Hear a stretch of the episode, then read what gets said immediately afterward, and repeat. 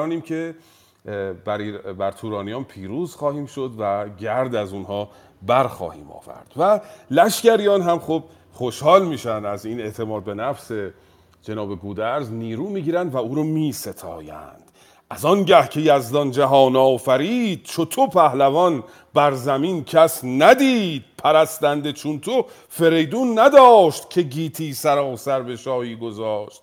فریدونی که همه دنیا رو گرفت باز کسی مثل تو رو نداشت. ستون سپاهی و سالار شاه برآورنده تاج و گاه و کلاه. این تکرار حرف آ رو ببینید دوستان گرامی. بهش میگن صنعت واجارایی. تکرار یک حرف و هدف هم داره. بیهوده نیست چون این حرف آ خودش بلندی رو تداعی می‌کنه. عرض تاج و گاه و کلاه و سپاه و سالار و اینا همش تکرار واژه بلند آ هست در این بیت که بلندی او رو داره تداعی می‌کنه لشکریان دارن او رو میستایند.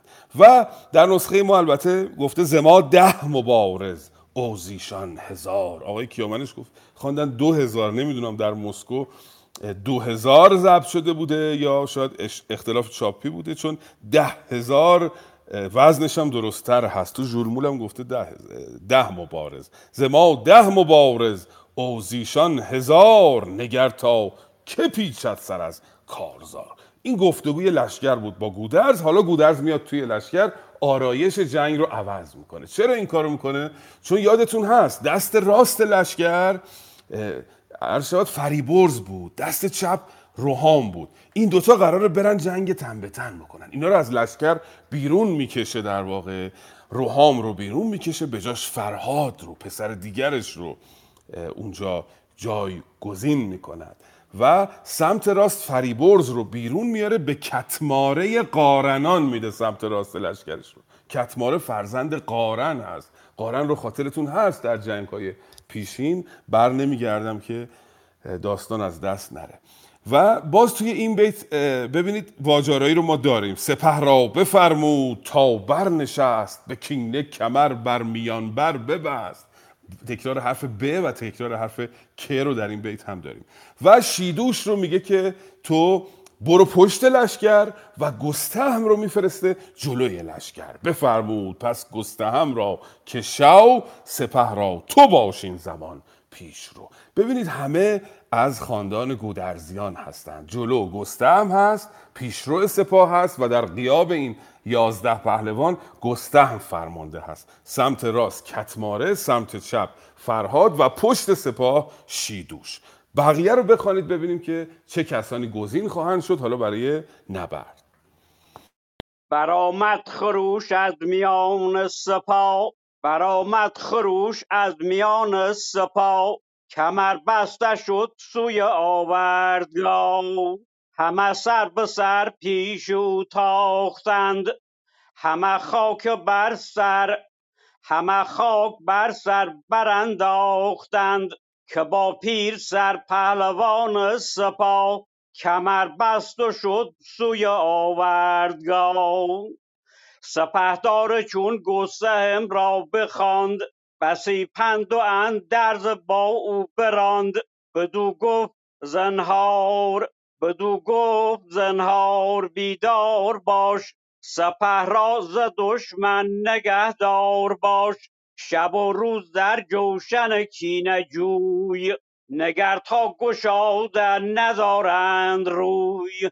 چو آغازی از رنج پرداختند چو آغازی از رنج پرداختن بود خواب را بر تو برتاختن همان چون سراری به سوی نشیب ز ناخفتگان بر تو آید نهیب. یکی دیدبان بر سر کوه دار سپه را ز دشمن بیندوه دار اریدون که آید ز توران زمین شبی ناگهان تاختن گر کمین. تو باید که پیکار مردان کنی به جنگ اندر آهنگ گردان کنی. وریدون که از ما بر این رزمگاه بداگاهی آید ز توران سپاه. که ما را با وردگه برکشند سر بیتنان را به ره برکشند. سپه را نگر تا نیاری به جنگ سه روز اندر این کار باید درنگ. چهارم خداید به پشت سپاه شه نام بردار با فر و گاو. چو گفتار گودرز از آن سان شنید سرشکش ز مژگان به رخ برچکید. پذیرفت سر تا سران پند اوی همی جست از آن کار پیوند اوی. به سالار گفت آنچه فرمان دهی میان بسته داریم بسان رهی. پس سپهدار گستهم رو پسرش رو می‌خواند و لشکر رو در واقع به او میسپارد. و چقدر جالبه که یک لحظه خودتون رو بگذار خودم رو می‌گذارم جای گودرز که تمام اعضای خانوادهش رو با دست خودش یکی یکی به جنگ میفرسته و خودش هم جلوتر از همه به جنگ میره. اینطوری نیستش که حالا بچه های خودش رو معاف کنه از سربازی و بچه های مردم رو بفرسته خط مقدم. اینجا لشکر رو به گستهم میده و سفارش های لازم رو بهش می‌کنه که به هیچ وجه استراحت نکن. در جنگ های پیشین در جنگ پشن و لاون یادتون هست. شب سپاه مست بودن و خفته بودن که پیران بهشون شبی خون زد. اینجا میگه که بدو گفت زنهار بیدار باش سپه راز دشمن نگهدار باش. چو آغازی از رنج پرداختن رنج پرداختن یعنی آسودن. بود خواب را بر تو برتاختن همان چون سراری به سوی نشیب نشیب زنا خفتگان بر تو آید نهیب. اگر سرتو بگذاری بخوای استراحت کنی خوابتو به تو حمله خواهند کرد. و سفارشات بعدی رو هم می‌کنه که وریدون که از ما بر این رزمگاه بداگاهی آید ز توران سپاه که ما را به آوردگه برکشند سر بیتنان را به ره برکشند. سپه را نگر نگر حرف تحذیره حواست باشه. تا نیاری به جنگ سه روزن در این کار باید درنگ. چهارم خدایت به پشت سپاه شه نامبردار با فر و گاه. ما اگر شکست خوردیم و دیدی کشته شدیم ما یازده تن در این نبرد تن به تن تو حمله نکن سپاه رو نگه دار. روز چهارم کیخسرو داره به کمک تو میاد از پشت. حالا دوربین رو فردوسی در این بخش برمیگردونه به طرف سپاه توران. بریم نگاه بکنیم ببینیم در سپاه توران چه خبره. بفرمایید خواهش می‌کنم. سخن کردن پیران با نامداران خیش. پس از جنگ پیشین که آمد شکست به ترکان بر آن درد بودند پست. خروشان پدر بر پسر روی زرد برادر ز خون برادر به درد. همه سر به سر سوگوار و نژند دژم گشته گردان ز چرخ بلند. چو پیران چنان دید و لشکر همه چون از گرگ درنده خسته رمه سران را ز لشکر سراسر بخواند. فراوان سخن پیش ایشان براند. چنین گفت کای کاردیده گوان. همه سوده رزم پیر و جوان. شما را به نزدیک افراسیاب چه مایه بزرگی و جاه است و آب. به پیروزی و فرخی نامتان. به گیتی پراکنده بد کامتان. به یک ره که آمد شما را شکست کشیدی همه یکسر از جنگ دست. بدانید یکسر کز این رزمگاه اگر باز گردد به مستی سپاه پس اندر از ایران دلاور سران بیایند با گرزهای گران.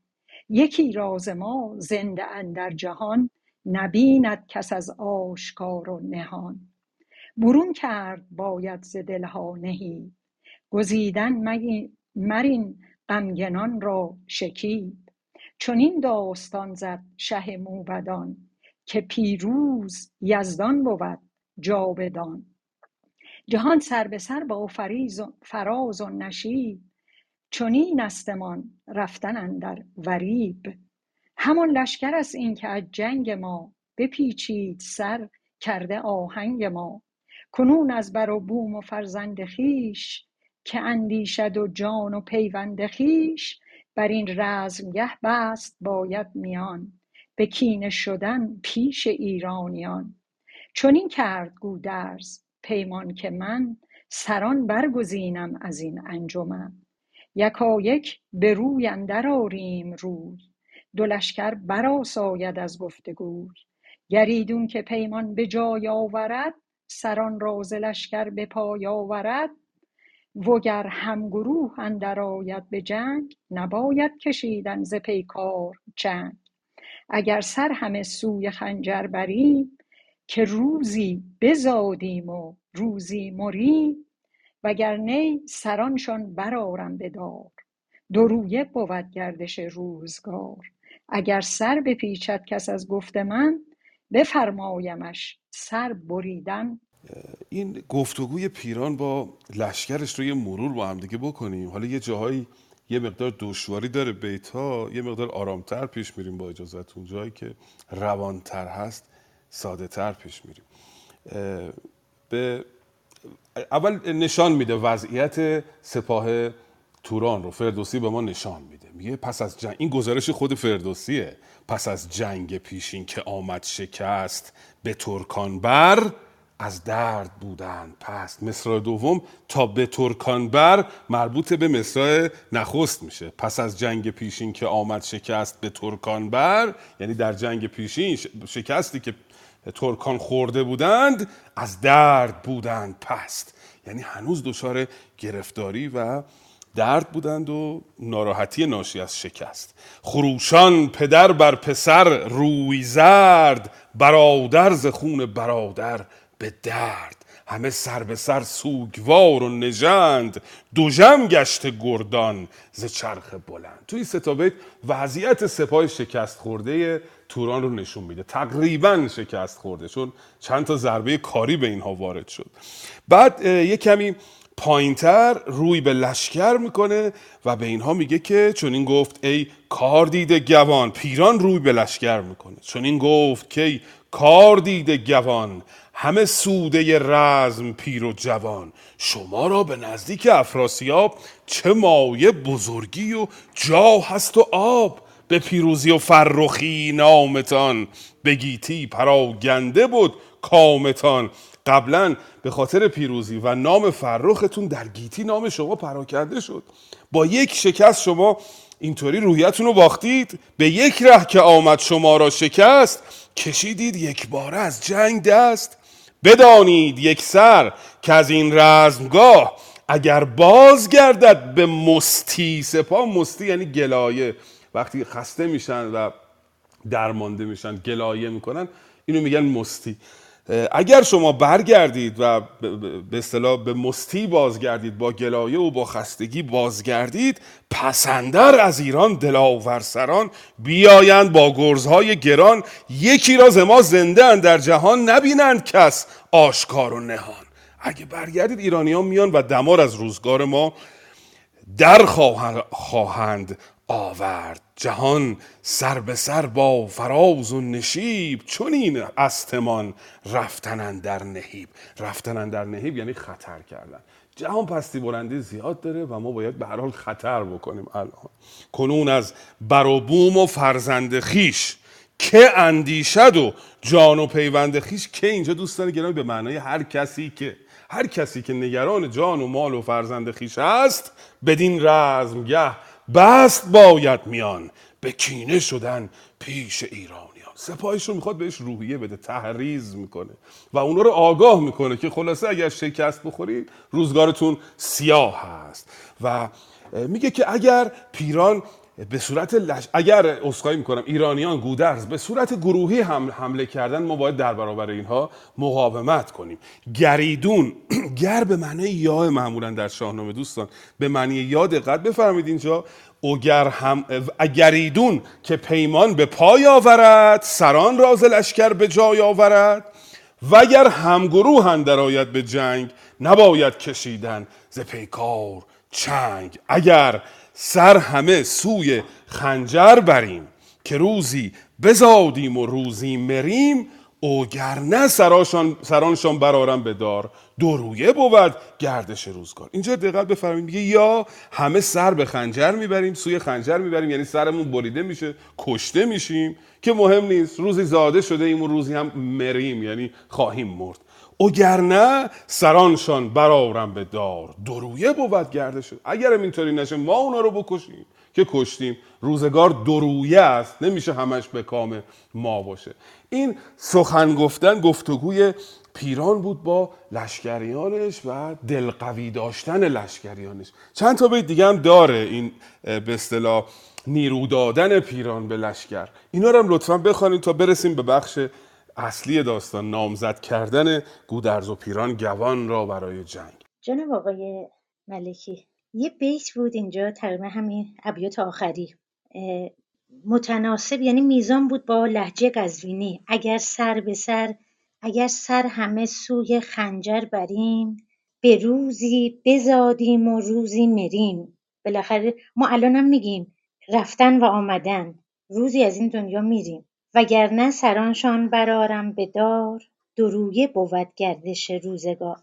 اگر سر بپیچد کس از گفت من بفرمایمش سر بریدن ز تن. گرفتند گردان به پاسخ شتاب که ای پهلوان که ای پهلوان رد افراسیاب. تو از دیرگاه است با گنج خویش گزیدستی از بهر ما رنج خویش.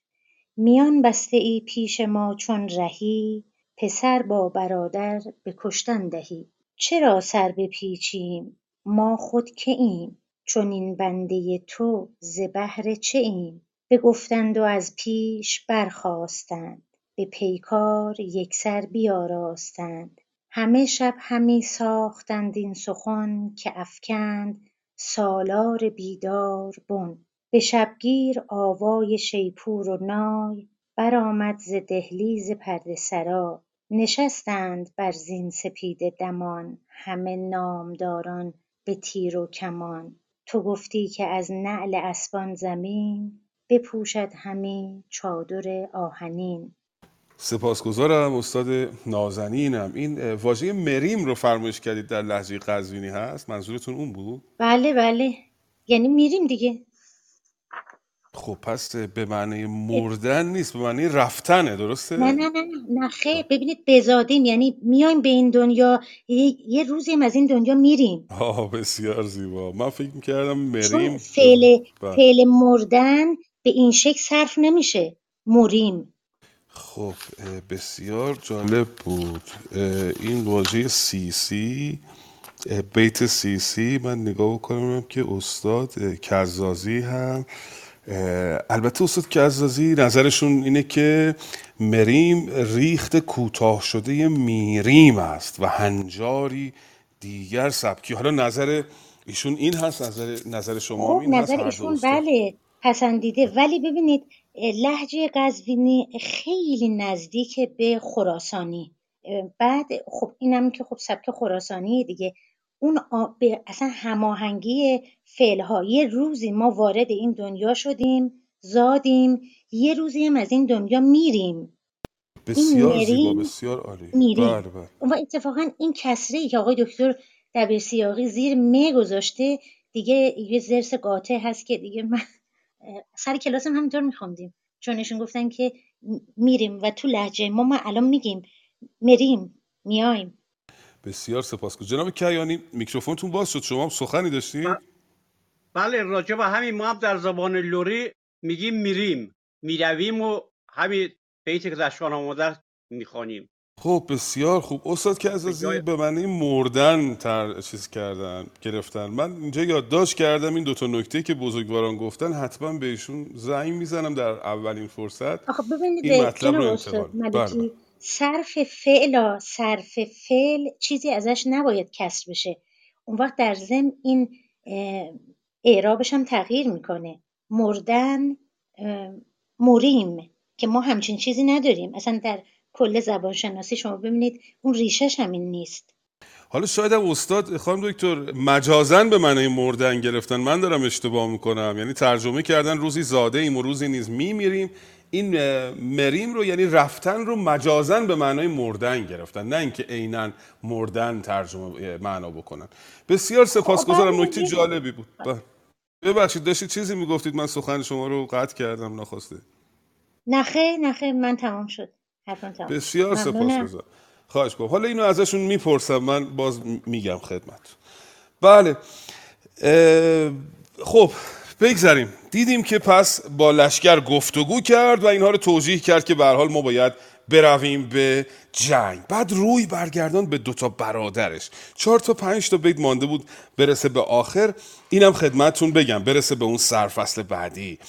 سپهبد به لحاک و فرشیدورد چنین گفت که این نامداران مرد لحاک و فرشیدورد دو تا برادر دیگه پیران هستن. ببینید کل اعضای خانواده ویسگان توی این جنگ هستن و شکست سختی می‌خوره خاندان ویسگان در این جنگ و کلا نابود میشه در واقع. اینجا رو به برادراش می‌کنه. سپهبد به لحاک و فرشید ورد چنین گفت که ای نامداران مرد شما را نگهبان توران سپاه همی بود باید بدین رزمگاه. یکی دیدبان بر سر کوسار نگهبان روز و ستاره. شما شما ما که داریم میریم جنگ شما دو نفر پشتیبان و نگهبان سپاه هستید. شما جنگ را کس مپایید زود به توران شتابید برسان دود. بیت بالا البته موقوف المعانی بود پایین به بالایی. اریدون که ما رازه گردان سپر براید ببرد ز ما پاک مهر شما جنگ را کس مپایید زود. به توران شتابید برسان دود. اگر ما در اون جنگ دوازده رخ یا یازده رخ شکست خوردیم شما اینجا نمونید و جنگ نکنید. برگردید به طرف توران گرفتند مر یکدیگر را کنار به درد جگربر گرستند. زار گرستند یعنی گریستند بگفتند و پس روی برگاشتند قریویدن و بانگ برداشتند. برگاشتن به معنی برگرداندن. بی پیشتر هم گفتیم کاربرد گذرا از فعل برگشتن یعنی کاربرد متعدی. روی برگرداندن از هم با همدیگه همدیگه رو در آغوش گرفتن و این ماجرا پس دوباره تموم شد. این سکانس در واقع تموم شد. حالا بریم ببینیم که اینا چجوری می‌خوان اون یازده رخ رو نامزد کنن برای رویارویی با هم. بسیار شورانگیز است این رویارویی یازده پهلوان ایرانی و یازده پهلوان تورانی. لطفا بخوانید ببینیم چجوری پیش خواهد رفت. گرفتند من یکدیگر را کنار. بدرد جگر برگرستند زار برفتند و بس روی برگاشتند غریبیدن و بانگ برداشتند. پر از کینه سالار توران سپاه خروشان بیامد بر وردگاه. چو گودرز کشوادگان را بدید سخن گفت بسیار و پاسخ شنید. بدو گفت کی پرخرد پهلوان به رنج اندرون چند پیچی روان. روان سیاوش روان سیاوش را زان چه سود که از شهر توران برآری تو دود بدان گیتی او جای نیکان گزید. نگیری تو آرام کو آرمی؟ دو لشکر چنین پاک با یکدیگر فگنده چو پیلان ز تن دور سر. سپاه دو کشور همه شد تباه گه آمد که برداریم کینگاه. جهان سر به سر پاک بی مرد گشت بر این کینه پیکار ما سرد گشت. وریدون که هستی چنین کینه دار از آن کوه پایه سپاه اندر آر. تو از لشکر خویش بیرون خرام مگر خود برآید زین کینه کام. به تنها من و تو بر این دشت کین بگردیم و کین آوران همچنین. ز ما هر که او هست پیروز بخت رسد خود به کام و نشیند به تخت. اگر من به دست تو گردم تباه نجویند کینه ز توران سپاه. به پیش تو آیند و فرمان کنند به پیمان روان را گروگان کنند. وگر تو شوی کشته بر دست من کسی را نیازارم از انجمن.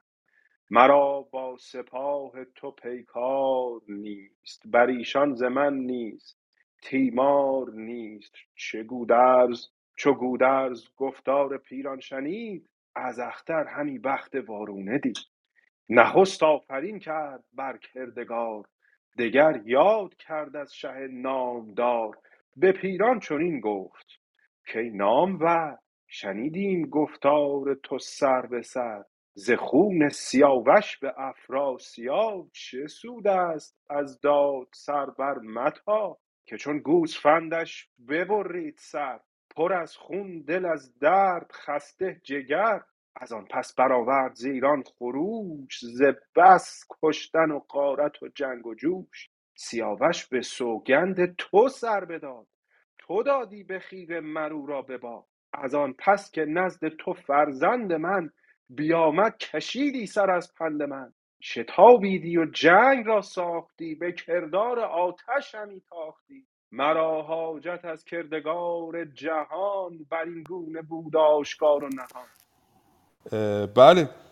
اینجا رویارویی گودرز و پیران رو می‌بینیم و گفتگوی این دو مرد خردمند.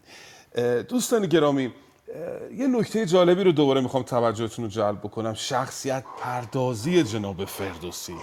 یعنی ببینید چقدر استادانه جناب فردوسی این شخصیت ها رو می‌پردازد و میپرورد. ما دقیقا الان شخصیت پیران رو می‌دونیم چه جوری هستش. یعنی یه نقاش چیره دست اگه با این شخصیت بتونه رابطه برقرار کنه می‌تونه تصویر او رو بر اساس آنچه فردوسی گفته بکشه. و گودرز رو هم همچنین. این پیر شجاع فداکار پیوسته در کار دفاع از مرزها. و پیران به اون شکل آدمی که آدم خردمندی بوده و همه خصال نیکو رو داره. تا جایی که میهنش به خطر نیفته و منافع خانوادهش ببینید شخصیت رو چقدر دقیق فردوسی برای ما تصویر کرده. حالا این دوتا روبروی هم قرار گرفتن. باز پیران میگه که بیا جنگ نکنیم. می‌بینیم پیران هر جایی که احساس می‌کنه شکست می‌خوره دم از صلح می‌زنه. اینجا هم همینطوره. بدو گفت کی پرخرد پهلوان برنجندرون چند پیچی روان. روان سیاوخش را زان چه سود که از شهر توران براری تو دود؟ تو اومدی کینه, کینه سیاوش رو بستانی. چه فایده دیگه داره برای سیاوش؟ روان سیاوش یا آرام می‌گیره با این کار تو؟ بدان گیتی او جای نیکان گزید. نگیری تو آرام کو آرمید. تو آرام نیستی راحت نیستی از اینکه سیاوش در دیگر سرای آرام گرفته. و باز نکته جالب اینجاست که هر دوی این دوتا عاشق سیاوش هستن. یعنی هیچ کس به اندازه پیران از مرگ سیاوش ناراحت نشد.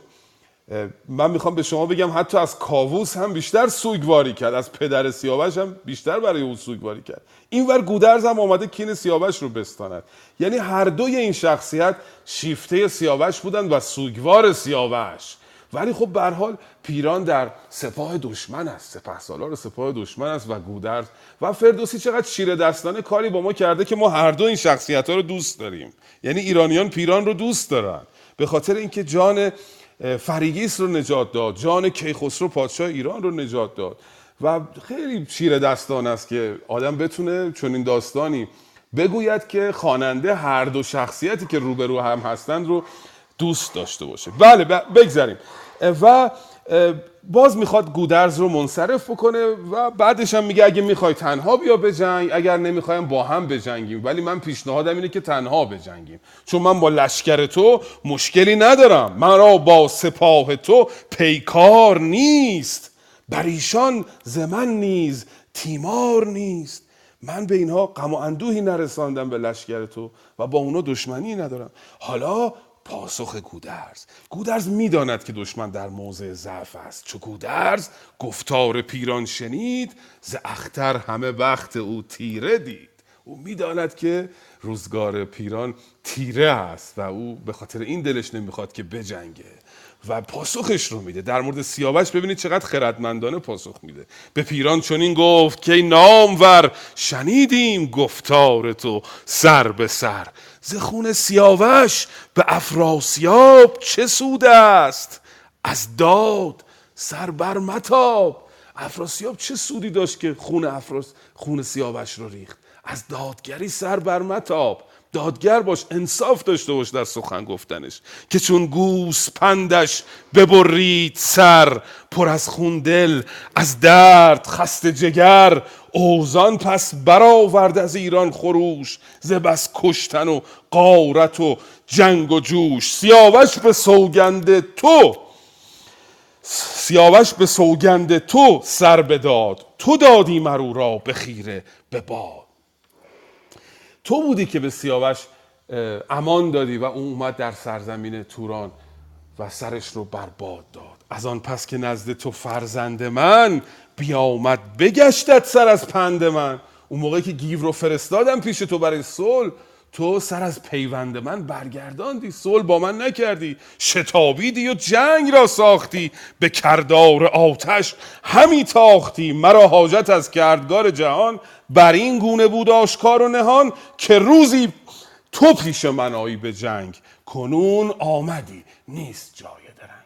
من یک سره شب و روز این رو از خداوند می‌خواستم که روزی بتوانم با تو نبرد کنم. امروز که آمدید رو به روی من قرار گرفتی دیگه روی بر متاب از جنگ و گودرز جنگ می‌خواهد. دیگه اینجا جای صلح نیست. حالا بقیهش رو بخوانید. این گفتگو خیلی جالبه. گفتگوی دو مرد خردمند. بفرمایید.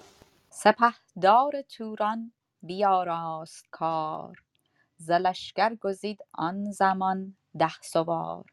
همانگه از ایران سپه پهلوان بخواند آن زمان ده سوار جوان. برون تاختند از میان سپاه برفتند تا جای آوردگاه که دیدار دیده بدیشان نبود. دو سالار از این گونه جنگ آزمود. ابا هر سواری ز توران سپاه از ایران یکی شد به آوردگاه. نهادند پس گیو را با گروی که هم زور بودند و پرخاشجوی که بگرفت ریش سیاوش به دست سرش را برید از تن پاک پست. دگر با فریبرز کاووس تفت چو گلباد ویسه بد آورد رفت.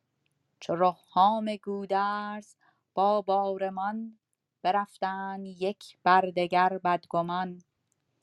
گرازه بشد با سیامک به جنگ چو شیر جیان با دمنده نهنگ چو گرگین کارآزموده دلیر ابا اندر ایمان برون شد چو شیر ابا بیژن گیو رویین گرد به جنگ از جهان روشنایی ببرد.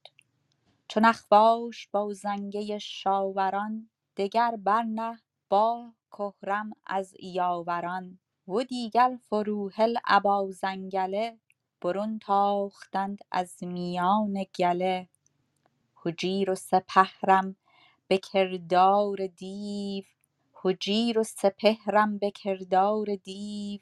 از آن رزمگه برکشیده غریو چو گودرز کشواد و پیران به هم. همه ساخته دور کرده ستم. به خون تشته هر دو سپهبد به کین چه از پادشاهی چه از بهر دین. بخوردند سوگند یک با دگر که کس بر نگرداند از کینه سر. بدان تا کرا گردد امروز کار که پیروز گردد از این روزگار. مرسی. بله گودرز پس نپذیرفت سازش رو و از او جنگ خواست. به پیران سر اکنون به آوردگاه. بگردیم یک با دگر بی سپاه. کنون نامزد کن ز توران سپاه. که پیش دلیران من کینه خواه بیایند سنان و به گرز گران. می‌گوید که ده نفر رو برگزین غیر از خودت که بیان و با ده نفر از ما و من یعنی یازده به یازده جنگ تن به تن داشته باشیم. حالا اینایی که روبروی هم قرار خواهند گرفت در جنگ امروز نامشون رو برد. نهادند پس گیو را با گروی. گیو فرزند گودرس هست در برابر گروی. گروی یادتون هست کشنده سیاوش است که دل ما از او بسیار به درد است. حالا حالا ها با این جناب گروی ما کار داریم. بعد فریبرز کاووس پسر پادشاه کاووس و عموی پادشاه فعلی با کلباد ویسه. یکی دیگر از خاندان ویسگان است این جناب کلباد. احتمالا برادر پیران است. چو رهام گودرز با بارمان. روحام گودرز هم خب یکی دیگه از پسران جناب گودرز هست و بارمان هم باز یکی دیگه از برادران جناب پیران هست احتمالا. ما دو تا بارمان در شاهنامه داریم. یکیش خیلی وقت پیش در جنگ با قارن کشته شد. در زمان شاه نوذر اگر اشتباه نکنم اونجا کشته شد. یه بارمان دیگه است اینجا. گرازه بشد با سیامک به جنگ. گرازه هم با سر تخمه گیوگانه یکی از پهلوانان ایرانی و سیامک پهلوان تورانی. چو گرگین کارازموده دلیر ابا اندریمان برون شد چو شیر. گرگین میلاد رو خاطرتون است در جنگ بیژن با بیژن رفته بودن به شکار کرگ که اونجا بیژن رو به محلکه انداخت و خودش برگشت. اینجا یکی دیگه از پهلوانان ایرانی است او. دیگر دو دیگر ببخشید. چو اخواست با زنگه شاوران. اخواست باز یکی دیگر از پهلوانان تورانی است. زنگه شاوران هم پهلوان نامی ایرانی است که دوست صمیمی سیاوش بود. خاطرتون هست. و اینا با هم همشیر بودن جناب فردوسی گفت. او الان در برابر اخواست ایستاده. دگر برته با کهرم از یاوران. برته باز یکی دیگه از پهلوانان ایرانی است. پرته هم یه جایی ضبط کرده. فکر کنم جناب خالقی پرته ضبط کرده اما برته درست می نماید و کهرم هم که یک پهلوان تورانی است. دو دیگر فروحل که با ژنگله برون تاختند از میان گله. فروحل باز یکی دیگر پهلوان ایرانی است که تیرانداز بسیار قابلی است و واژه فروحل می‌تواند تغییر یافته همون فروهر باشه. ر و لام به هم بدل میشن در دستور تاریخی زبان پارسی. این فروحل ممکنه که با فروهر هم ریشه باشن. ژنگوله هم همون احتمالا با واژه زنگوله که ما امروز داریم می‌تونه هم ریشه باشه. در بعضی از نسخه ها اصلا زنگوله ثبت شده. در ژول که الان جلوی من هست زنگوله ثبت شده. دگر بیژن گیو و روین گرد. این دوتا هم که دیگه میوه دل دوتا پهلوانن دیگه. جناب بیژن نوه گودرزه جناب روین هم پسر پیرانه پسران سپه سالار هستن این دوتا. این دوتا روبروی هم قرار گرفت. حجیر و سپهرم به کردار دیو از آن رزمگه برکشیده قریف. حجیر باز یکی دیگه از پسران جناب گودرزه و سپهرم و پهلوان تورانی. چو گودرز گشواد و پیران به هم همه ساخته دور کرده ستم. بدان تا کرا گردد امروز کار که پیروز برگردد از کارزار. دو بالا بدن در دو روی سپاه که شایست کردن به هر سو نگاه. یکی سوی ایران دگر سوی تور. که دیدار بودی به لشکر ز دور. به پیش اندرون بود هامون و دشت. که تا زنده شایست بر وی گذشت. سپهدار گودرز کردان نشان. که هر کوز گردان گردن کشان. به زیر آورد دشمنی را چو دود. درفشی ز بالا برآرند زود. سپهدار پیران نشانی نهاد. به بالای دیگر همین کرد یاد. از آن پس به هامون نهادند سر.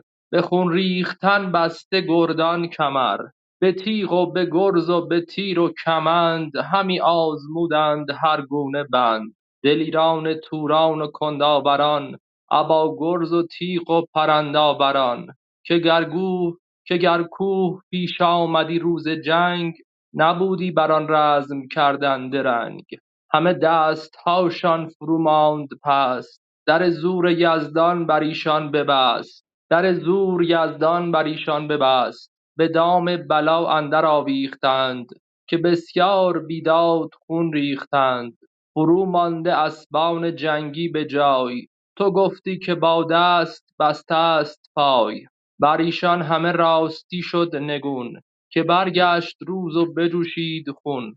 چنان خواست یزدان جان آفرین که گفتی گرفت آن گوان را زمین. ز مردی که بودند با بخت خویش برآویختند از پی تخت خویش. سران از پی پادشاهی به جنگ بدادند جان از پی نام و ننگ. دمان آمدند اندر آوردگاه ابا یکدیگر ساخته کینه خواه. پس این دوتا در برابر هم صف می‌کشند بنا می‌شود که یازده پهلوان تورانی و یازده پهلوان ایرانی با هم نبرد بکنن. گودرز میره بالای بلندی یک نشانی می‌گذارد و می‌گوید که هر کدام از پهلوانان ایرانی پیروز شدن درفشش رو بر این بلندی به احتزاز باید در بیاورید. از آن سو پیران هم چنین می‌کند بلندی رو نشان می‌کند که اگر پیرانیان پیروز شدن هر کدام از پهلوانان که پیروز شدن بر این بلندی بروند و درفششون رو پدیدار کنند. و بعد از اینکه این قرار رو می‌گذارن اینها دوباره یک جنگ به انبوه هم می‌کنند. حمله می‌کنن با همدیگه میجنگن. اوزان پس به هامون نهادن سر. به خون ریختن سخت بسته کمر. دیگه این جنگ خیلی جدیه. هیچ گفتگو و دیپلماسی توش کار نمی‌کنه. یک سره سخن با فولاد می‌گویند پهلوانان. به دام بلا اندر آویختند که بسیار بیداد خون ریختند بیداد قید اینجا. فرو مانده اسپان جنگی به جای. تو گفتی که با دست بسته است پای اینقدر اسبا خسته شدن انگار دست و پاشون رو به هم بستی دیگه این اسبا رو. و این تمام میشه. حالا دوان آمده تا به آوردگاه ابر یکدیگر تاخته کینه. حالا جنگ ده رخ یازده رخ اینجا شروع میشه در واقع. اول فریبرز و کلباد ویسه اولین جنگ رو خواهند کرد. فریبرز فرزند پادشاه ایران و کلباد هم عرض کردیم. احتمالا برادر سپه سالار توران جناب پیران هست از خاندان ویسگان. نبرد میان این دوتا رو لطفا بخوانید ببینیم چگونه پیش خواهد رفت.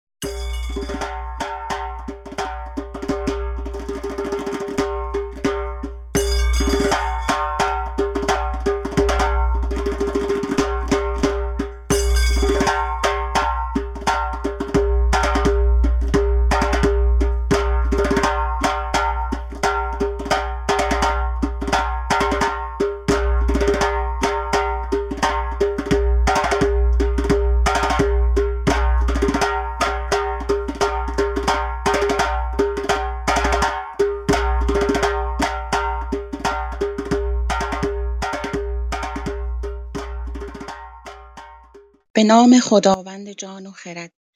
نخستین فریبرز نیو دلیر ز لشکر برون تاخت برسان شیر.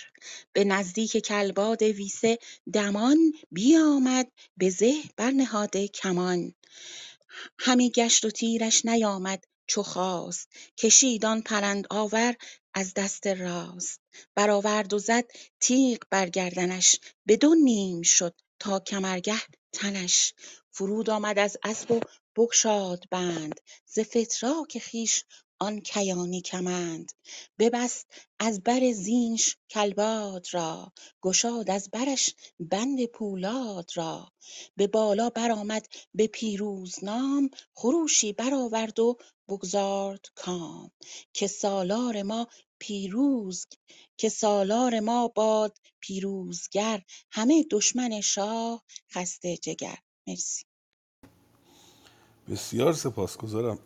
خانم لارا جای شما خالی بود توی نشست های پیشین. خوش آمدید. صدای من هست جناب امید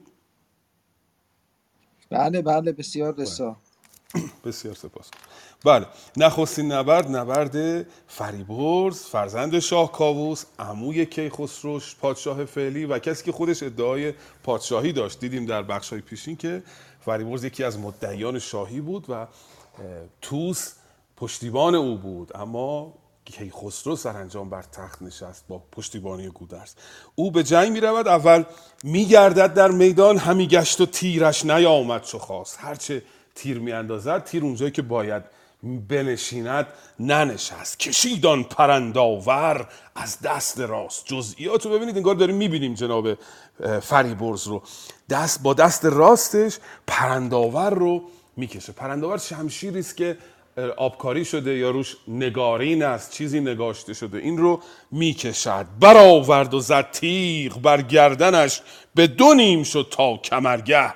تنش. او رو از وسط تا کمر به دو نیم می‌کنه. فرود آمد از اسب و بگشاد بند. ز فتراک خیش آن کیانی کمند. ببست از بر زینش. کلباد را گشاد از برش. بند پولاد رو. او رو می‌کشد به زین اسب میبندد و به بلندی می‌رود. به بالا برآمد به پیروز نام خروشی برآورد و بگذارد گام که سالار ما باد پیروزگر. همه دشمن شاه قصد جگر. یک دعای جانانه هم این آخر می‌کنه که آدم کیف می‌کنه. مثل دعای استادم خانم دکتر رویسی که آدم کیف می‌کنه. اینجا یک دعایی هم آیه فریبرز می‌کنه. فریبرز درفشش خورشید پیکر هست. خاطرمون باشه زیرش بنویسیم اگه خواستیم.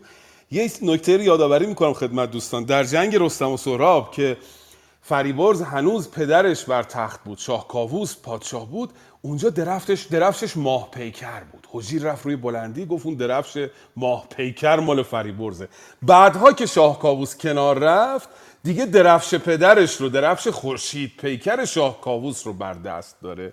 بنابراین درفش فریبرز الان خورشید پیکره که این رو می‌بره و بالای بلندی به احتزاز در میاره.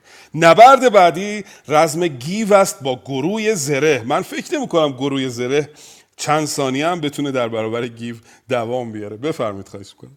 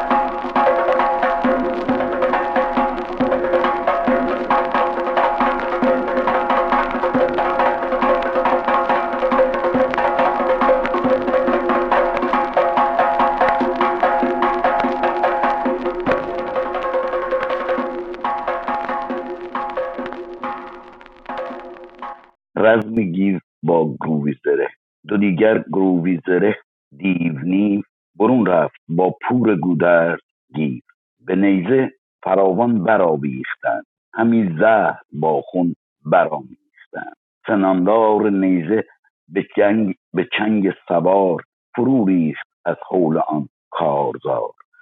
کمان برگرفتند و تیر خدنگ یک اندر دگر تاخته چون پلنگ.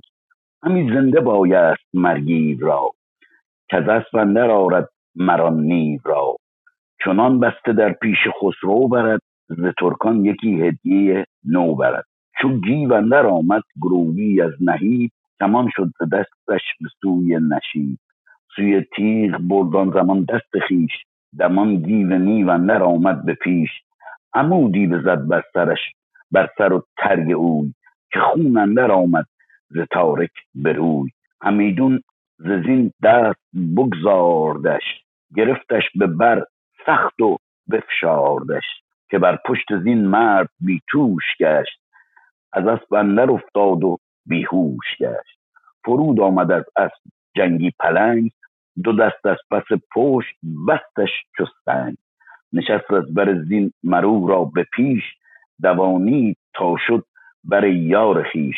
به بالا برآمد درفشش به دست به نعره همی کوه را کرد پست به پیروزی شهریار زمین همی خواند بر پهلوان آفرین. سپاسگزارم. به به درود بر شما. منم سپاسگزارم برای مهرورزی که کردید. من یک نقاشی کشیدم صحنه نقاشی که چه ارز کنم چند تا خط کشیدم صحنه جنگ ایران و توران رو فرستادم خدمت جناب نوروزی. اگر دوستان خواستن که ببینن اون رو در گروه انجمن شاهنامه دماوند خواهم گذاشت. شمارهشون رو بفرستم برای من یا دوستان که اد بشن توی اون گروه. یه نکته هایی رو روز قبل از این نشست ها اونجا در موردش گفتگو می‌کنیم و روز بعدش کمک می‌کنه به داستان. بگذاریم رزم گیو با گروه زره. گروه زره دو دیگر گروه زره دیو نیو. برون رفت با پور گودرز. گیو به نیزه فراوان برآویختند. همی زهر با خون برآمیختند. سناندار نیزه یعنی نیزه ای که نوکش سنان داره به چنگ سوار فرو ریخت از حول آن کارزار. نیزه ها خرد شد. رفتن سراغ کمان. کمان برگرفتند و تیر خدنگ یکن در دگر تاخته چون پلنگ. تصویر سازی و فردوسی رو ببینید. میتازند بر هم مثل پلنگ و با کمان به طرف هم تیر پرتاب می‌کنن همی زنده بایست مرگیو را که از اسب اندر آورد مر آن نیو را. چرا گیو انقدر فرصت داده به گروی؟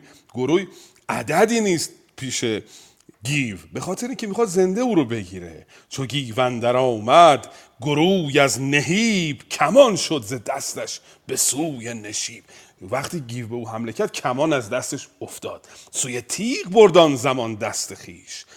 شمشیر رو برداشت گروی دمان گیو نیو اندر آمد به پیش. عمودی بزد بر سر و ترگ اوی که خون اندر آمد ز تارک به روی. تا گروی شمشیر رو کشید گیو با گرز بر سر گروی زد و خون از تارک سرش بر چهرهش چهره او جاری شد. اینجا رو حالا ببینید. همیدون ز زین دست بگذاردش. تصور بفرمایید گیو روی زین نشسته دستش رو دراز می‌کنه گرفتش به برسخت و بفشاردش. اینو در بغل می‌گیره به کش می‌گیره به قول شاهنامه به قول فردوسی و او رو میفشارد که بر پشت زین مرد بیتوش گشت. از اسپندرام افتاد و بیهوش گشت. اینقدر رو میفشارد که گروهی از هوش میره و بر زمین میفته گیو رو میبنده و برمیگرده به طرف سپاه ایران و یک درودی هم باز میفرسته به شهریار به پیروزی شهریار زمین. همی خان بر پهلوان آفرین. برمیگردد و درفشش رو درفش گیو خواستید اگه کتاب کاغذی خدمتون هست درفشش گرگ پیکر هست. درفش گرگ پیکر رو بر بلندی می افرازد نبرد بعدی رزم گرازه با سیامک است. بفرمید خواهش سه دیگر سیامک ز توران سپاه بشد با گرازه به آوردگاه. برفتند و نیزه گرفته به دست خروشان به کردار پیلان مست. پر از جنگ و پر خشم کینه وران گرفتند زان پس عمود گران. چو شیران جنگی برآشوفتند همی بر سر یکدیگر کوفتند. زبانشان شد از تشنگی لخت لخت به تنگی فراز آمد آن کار سخت. پیاده شدند و برآویختند همی گرد کینه برانگیختند. گرازه بزد دست بر سان شیر مر را چو باد اندر آورد زیر. چنان زخم زد بر زمین کاستخوانش شکست و برآمد ز تن نیز جانش. گرازه همانگه ببستش به اسپ نشست از بر زین چو آژرگشسپ گرفت آنگه اسپ سیامک به دست به بالا برآمد به کردار مست. درفش خجسته به دست اندرون گرازان و شادان و دشمن نگون. خروشان و جوشان و نعره زنان ابر پهلوان آفرین برکنان بله نبرد بعدی نبرد گرازه است با سیامک. سه دیگر سیامک. ز توران سپاه بشد با گرازه به آوردگاه. اول نیزه به دست می‌گیرن برفتن نیزه گرفته به دست. خروشان به کردار پیلان مست. پر از خشم و پر جنگ و کینه سران. گرفتند از آن پس عمود گران. سرشون پر از خشم و جنگ و کینه بود. عمود رو بر, بر می‌گیرن پس از نیزه. چو شیران جنگی برآشوفتند. همی بر سر یکدیگر کوفتند. گرز رو بر سر هم می‌زنن خسته میشن. زبانشان شد. از تشنگی لخت لخت به تنگی فراز آمدان کار سخت. بعد پیاده میشن. پیاده شدند و براویختند همین گرد کینه برانگیختند. گرد کینه فکر کنم اضافه اقترانیه. یعنی گردی از روی حالا اگر اشتباه بود خانم دکتر از شود که اویسی گرامی در بخش گپسرا اصلاح بفرمایید گرازه بزد دست بر سان شیر مرو را چو باد اندر آورد زیر. اینجا دیگه از اسلحه استفاده نکرد او رو بلند کرد و کوبید به زمین. جناب گرازه چنان سخت زد بر زمین کستخانش بریزید و هم در زمان داد جانش. آنچنان کوبید بر زمین که استخوانهاش خرد شد و از بین رفت.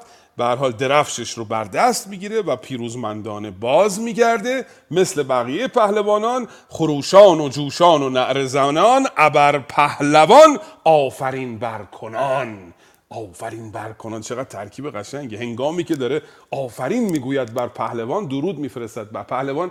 اینجا کنایه از گودرزه در این جنگ دوازده. رخ هر جا میگه پهلوان از ایرانیان منظورش گودرزه. وقت همینطوری که داشت درود میفرستاد به گودرز برگشت این درفشش هم بر دستشه.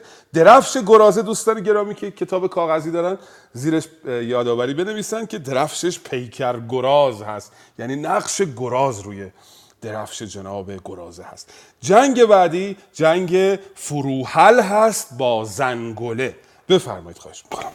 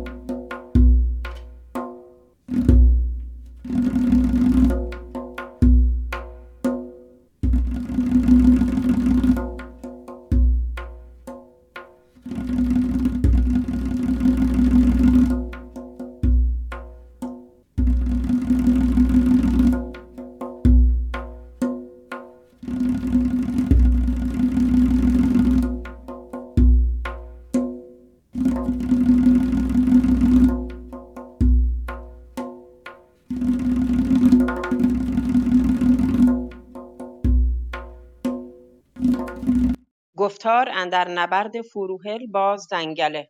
چهارم فروهل بد و زنگله دو جنگی به کردار شیر یله. بدیران نبرده به تیر و کمان نبد چون فروهل دگر بی گمان. چون آورد ترک دژمروی چون آورد ترک دژمروی دید کمان را به زه کرد و اندر کشید. برآورد از آن تیرهای خدنگ گرفته کمان نبردی به جنگ. ابر زنگله تیرباران گرفت به هر سو کمین سواران گرفت. خدنگی برانش برآمد چو باد که بگذشت بر مرد و بر اسب شاد. بر اوی اندر آمد تگاور ز درد جدا گشت از او زنگله روی زرد. نگون شد سر زنگله جان بداد همانا که جز روز بد را نزاد. فروهل فرو جست و ببرید سرش. برون کرد خفتان رومی ز برش سرش را به فتراک زینبر ببست بیامد گرفت اسب او را به دست. به بالا برآمد به سان پلنگ به خون غرقه گشته بر و چنگ. به بالا برآمد به سان پلنگ به خون غرقه گشته بر و تیغ و چنگ. درفش خجسته برآورد راو شده شاددل یافته هر چه خواست. سپاسگزارم. به به. بسیار سپاسگزارم. رزم فروحل با زنگله همونطوری که فردوسی میگه در ایران تیراندازی مانند فروحل نداریم. به ایران نبرده به تیر و کمان نبود چون فروحل دگر بی گمان چو آورد ترک دو روی دید کمان را بزه کرد و اندر کشید. پیشترم گفتیم هنگام نبرد همون موقع کمان رو به زه می‌کردن. چون اگر قبل این کار رو می‌کردن حالت ارتجاییش رو کمان از دست می‌داد و اون شدت پرتابش کم می‌شد. کمانش رو به زه کرد و تیرباران گرفت بر جنگله یا جنگله هم آمده زنگله هم آمده خدنگی به رانش برآمد چو باد که بگذشت بر مرد و بر اسب.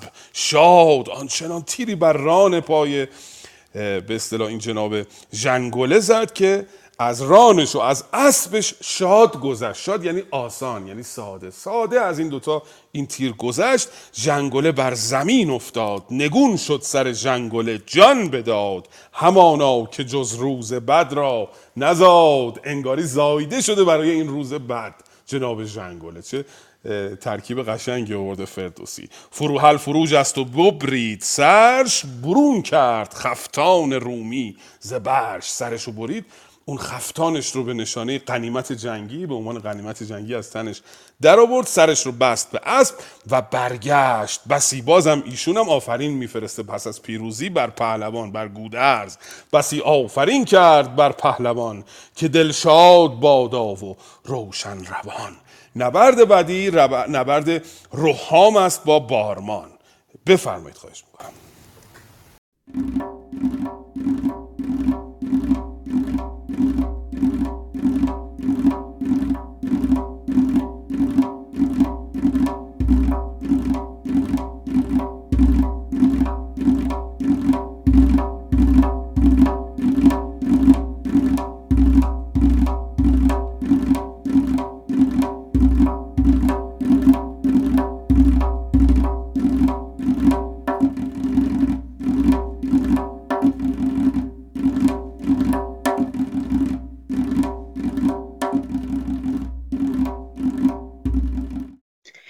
رزم رهام با بارمان به پنجم چو رهام گودرز بود که با بارمان او نبرد آزمود.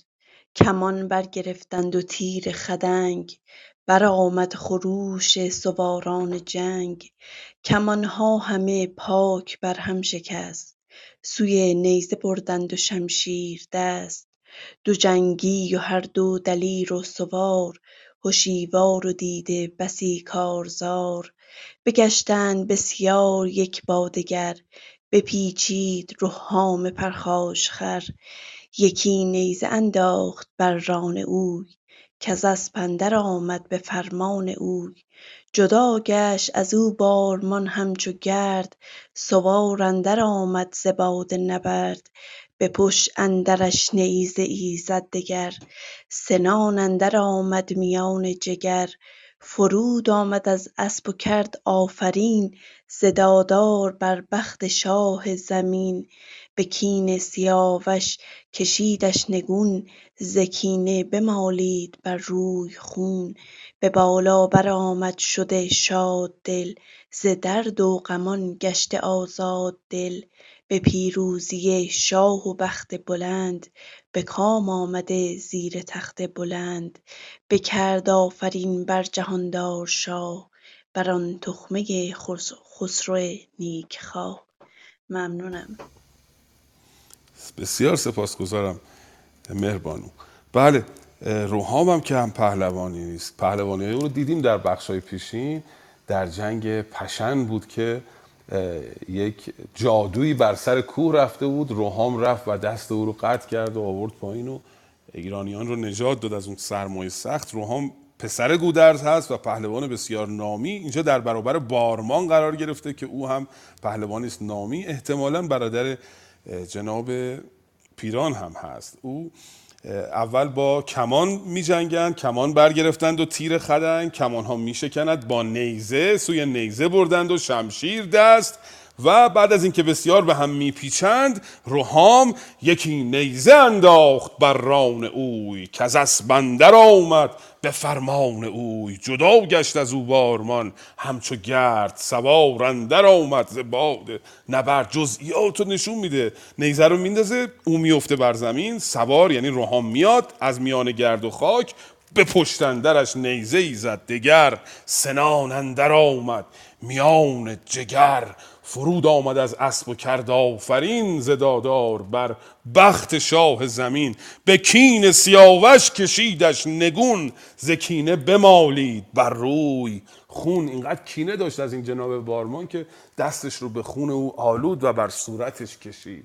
بارمان در اون ماجراهای کشته شدن سیاوش یکی از همین خاندان ویسگان بود که مثل هومان برادرش نقش داشت در اون داستان و او کینه داره روحام از جناب بارمان و خون او رو بر صورتش می آلاید. حال باز می گردد و او نیز بر پادشاه درود می فرستد. بکرد آفرین بر جهاندار شاه بر آن تخمه خسرو نیک خواه درفش روحام صرفا برای دانستن در شاهنامه درفش ببر پیکر است. اگر خواستید زیرش یادداشت کنیم یادگاری اینا رو داشته باشیم درفش روحام ببر پیکر است. جنگ بعدی بسیار جنگ زیبایی است. رزم جناب بیژنه. میوه دل گودرز نوه او و جناب روین پسر جناب پیران. این دوتا قراره روبروی هم قرار بگیرن. بخوانید لطفا رزم بیژن با روین.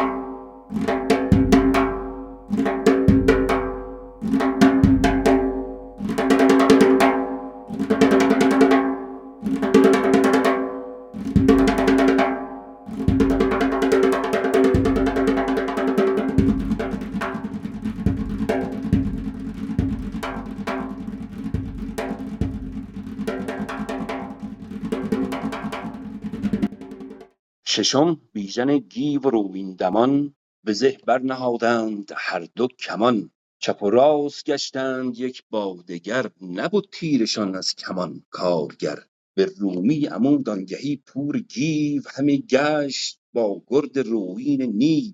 برآورد به آوردگه بر برو دست یافت. زمین را بدرید و اندر شتافت. زد از باد بر سرش رومی ستون. فرو ریخت از ترگ او مغز و خون به زین پلنگ اندرون جان بداد. ز پیران ویسه بسی کرد یاد. پس از پشت باره درآمد نگون. همه تن پر آهن دهن پر ز خون. ز اسپ اندر آمد سبک بیژنا مر او را به کردار اهرمنا کمند اندر افگند و بر زین کشید. نبد کس که تیمار روین کشید. برفت از پی سود مایه به باد هنوز از جوانیش نابوده شاد. بر اسپش به کردار پیلی ببست گرفت آنگهی پالهنگش به دست. عنان هیون تگاور بتافت وز آن جایگه سوی بالا شتافت. به چنگ اندرون شید پیکر درفش میان میان دیبه و رنگ خورده بنفش.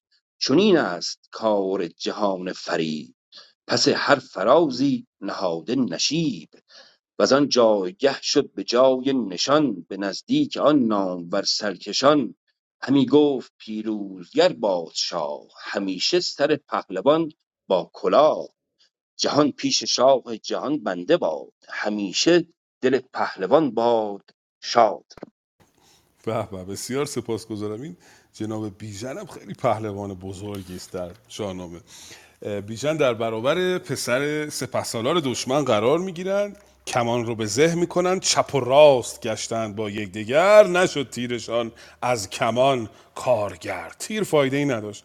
بعد آمدن عمود دست گرفتن. گرز. به رومی عمود. این اسلحه های فلزیشون هم نشسته پیش گفتیم بیشترشون رومی هست. انگاری که صنعتگران بیشتر رومی بودن. ایرانیان سلاحهای جنگی رو احتمالا از اونجا واردات داشتن وارد می‌کردن. به رومی عمود آنگهی پور گیو. همی گشت با گرد روی با گرد روین نیو.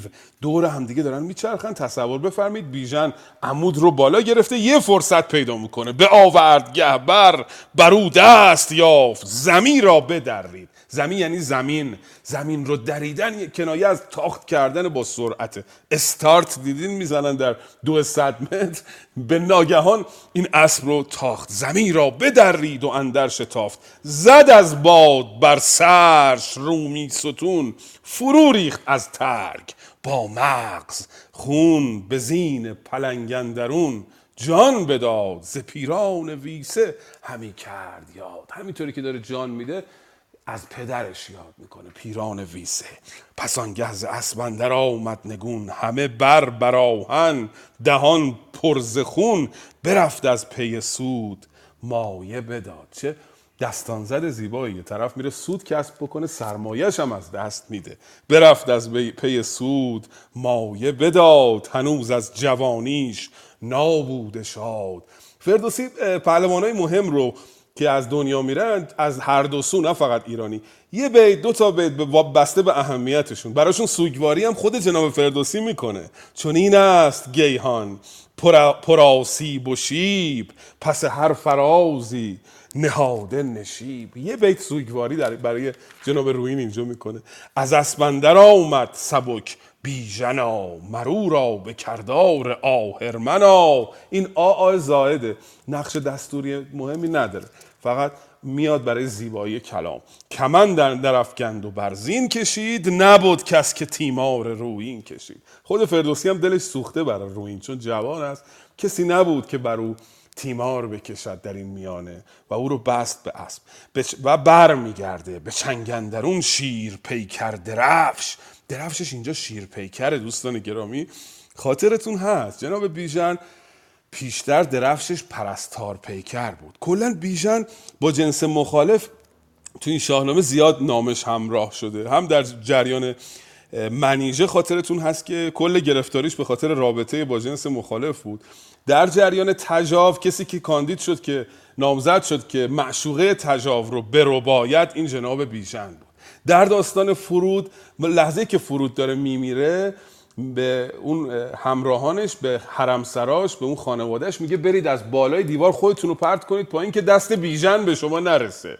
یعنی این سجا من دیدم که مستقیما بیژن با جنس مخالف نامش همراه شده و درفشی که داشت قبلا پرستار پیکر بوده. پرستار احتمالا باز نقش بانویی بر درفش او بوده. اما اینجا دیگه توبه کرده مثل که از این کارا. دیگه درفش شیر پیکره جناب بیژن. بعد از ماجرای منیجه زیاد بلا سرش اومده. حالا اینا شوخی من عرض می‌کنم. چیزایی که به ذهن می‌رسه و همه حقایقی است که البته هست در شاهنامه این ارزایی کردم. همون سه مورد هم این ماجرای درفش اینا واقعی است. اما حالا تعویلی که من می‌کنم یه مقدار تنظامیزه. به چنگندرون شیر پیکر درفش بر از غیبه زنگ خورده. بنفش غیبه یعنی پولک هایی که بر به اصطلاح این درفش هست میگم غیبه ای که زنگ خورده. حالا چرا زنگ خورده؟ چرا زنگ زده؟ من اینو خیلی بهش فکر کردم نتیجه نگرفتم. گفتم شاید چون هی می‌خواست بره به جنگ و نمیذاشتن این دیگه زنگ زده بود خسته شده بود دیگه بیژن. و حمله کرد که بالاخره به اون مرادش رسید. و دعای آخر همی گفت پیروزگر باد شاه همیشه سر پهلوان با کلاه. هم برای شاه دعا کرد هم برای گودرز. رزم بعدی رزم حجیر با سپهرم هست. بفرمایید خواهش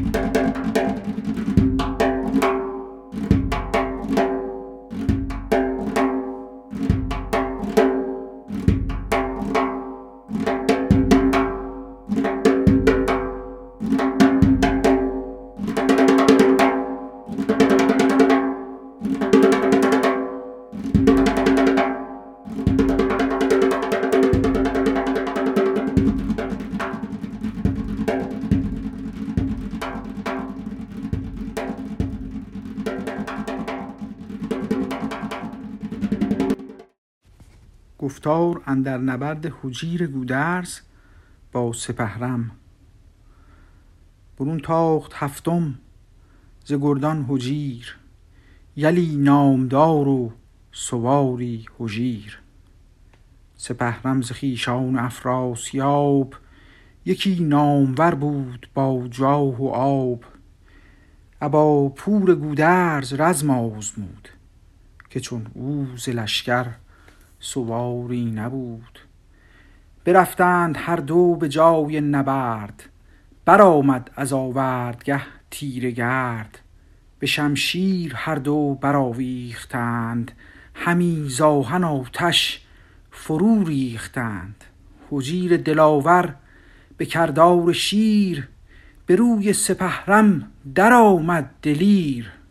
به نام جهان آفرین کردگار به بخت جهانجوی نوشهریار یکی تیغ زد بر سر و ترگ اوی که آمد هم اندر زمان مرگ اوی. از اسپ اندر افتاد آنگه نگون به خواری و زاری و غرقه به خون. فرود آمد از اسپ فرخ هجیر مر او را ببست از بر زین هجیر.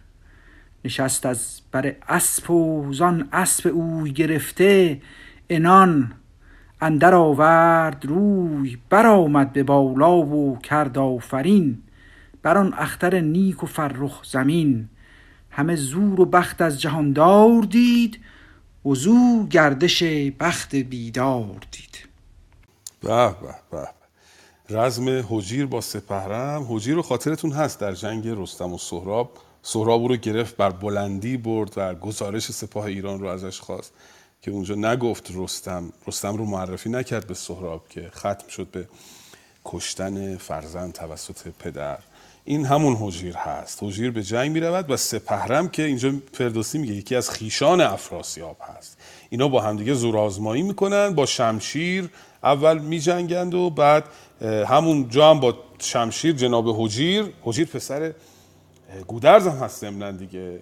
می‌بینیم گودرز همه خاندان خودش رو همه کارتاش رو رو کرده در واقع. پسراشو نفرستاده چیز. معاف نکرده از سربازی. همه رو فرستاده خط مقدم.